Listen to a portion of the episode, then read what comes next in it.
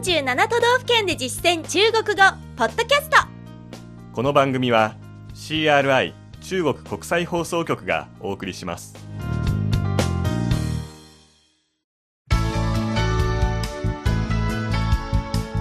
大家好。皆さんこんばんは。47都道府県で実践中国語第26課です。ご案内は私超いい関東梅田健です。この講座では日本の都道府県をテーマに中国人との実践会話を学んでいきます。今月は長野編でした。長野県の基本情報グルメそして観光スポットについて中国語で紹介できるようになったでしょうか。今日はその総合復習です。まずは23課の内容長野の基本情報についてでした。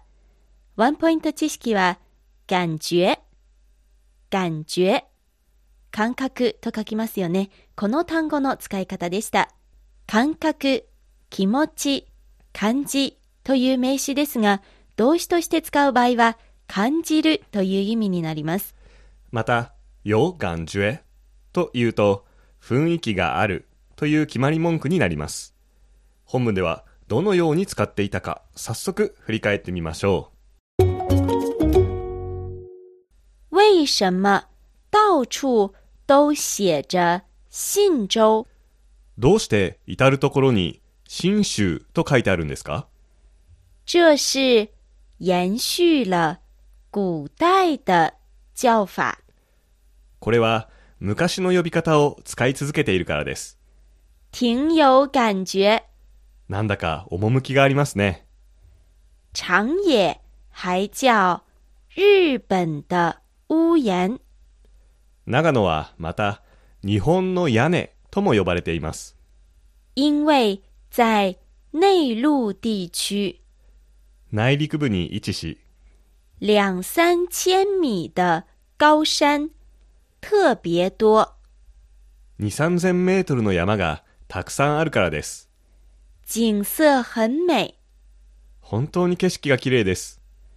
在这里生活一定很养人。ここでの生活はきっと体にいいでしょう。对，这里是著名的長寿县。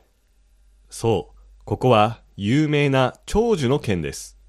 对了，你会滑雪吗？そうだ、スキーはできますか？不会。できません。等到冬天、我教你。冬になったら教えますね。続く第24課は長野のグルメに関する内容でした。ワンポイント知識は、なという単語の接続詞としての用法です。それでは、それじゃあという意味で、日本語のじゃあと同じ感覚で使えばネイティブな中国語に聞こえますし、簡単に話題の転換ができてとても便利な言葉です。では早速本文を振り返ってみましょう。你平時愛吃什麼普段は何を食べるのが好きですか？我特別愛吃肉。お肉がとても好きです。在長野、山賊燒、居根豬排飯和馬刺身特別好吃。長野では山賊焼きや駒金のカツ丼、それに馬刺しがとても美味しいですよ。那米飯和面食、你更喜欢哪个？じゃあ、ご飯物とパンや麺類では、より好きなのはどちらですか？面食。パンや麺ですね。我经常去吃荞麦面。お蕎麦をよく食べに行きます。饭前的小菜、野泽酱菜也很好吃。先付けで出る野沢菜漬けも美味しいですよ。还有烤包子，你应该也会喜欢。あと、おやきも気に入ると思いますよ。第25課では長野の観光スポットを紹介しました。ワンポイント知識は、不少の使い方です。少なくない、つまり多くはないものの結構あるという程度を表す言葉です。本文を振り返って使い方を確認してみましょ長野有国宝吗？う。長野には国宝がありますか？有不少。少なくありませんよ。最著名的是善光寺和松本城。最も有名なのは善光寺と松本城です。想秋游的话，有什么推荐？秋のピクニックがしたければ、おすすめはありますか？被称为小九寨沟的上高地，小級最高と呼ばれる上高地と。千曲市的户仓上山田温泉千曲市の戸倉上山田温泉、和毛野市的预设路池都很推荐。それから茅野市の三社会家はとてもおすすめです。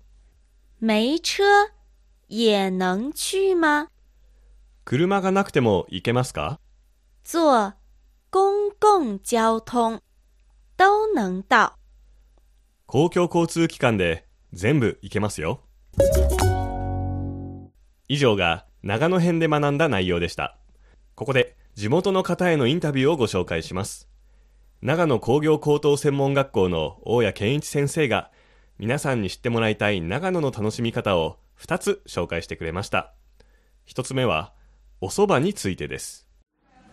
スーパーでいろんな種類のいいお蕎麦が割と安く買えるんですね実際にね生蕎麦買ってえ蕎麦を作るっていうチャレンジをしてみるのもいいと思いますうーん、自分で買って自分でお蕎麦を作るのって中国人はあまり試したことがないと思いますので、うんこれはとてもいいおすすめですもしね。宿泊先にキッチンがあれば試してほしいですね。そうですね。では単語を見てみましょう。まずはスーパーで買いますよね。スーパーは超市。超市です。そしていろんな種類の蕎麦がある。種類。種類。種類。しかも割と安い。便宜。便宜。というわけでぜひチャレンジしてほしいってことでしたね。チャレンジは挑战。挑战です。では二つ目の楽しみ方。ドライブコースだそうです。松本から西の方にどんどん進んでいって途中で岐阜の方にどんどん向かっていくとこれが非常に、えー絶景になりますそこに広がる山水が非常に綺麗だそうです。ここでは絶景という単語を使いましたよね。うん。絶景の中国語は、绝美的景色。绝美的景色。でも、話し言葉ではあまり使いませんので、普段使うときは、景色很美。景色很美。と表せば通じます。このコースが隣の岐阜県に続く道だそうですね。岐阜县。岐阜县。では最後にドライブ。兜風。兜風。です。どんな絶景が広がっているのか一度見てみたいですね。そうですね。今日の授業はここまでです。次回からはまた新しい県を取り上げます。どうぞお楽しみに。リスナーの皆さんも取り上げてほしい地元の情報がありましたら、ぜひ教えてください。この番組は、ポッドキャストでも配信しています。繰り返し聞くことができますので、ポッドキャストのアプリや iTunes などから CRI で検索してみてくださいね。ここまでのご案内は私、超いい関東。梅田健でした。それでは、シャツジエン。再见。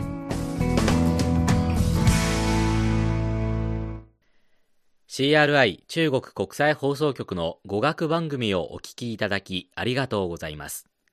レッスンの本文やポイントは CRI のホームページでご覧いただけます。詳しくは CRI 日本語で検索してください。また、CRI の日本語放送は Facebook と Twitter でも情報を発信しています。最新ニュースや中国の豆知識、かわいいパンダの写真まで内容盛りだくさん。Facebook と Twitter で CRI 日本語と検索してください。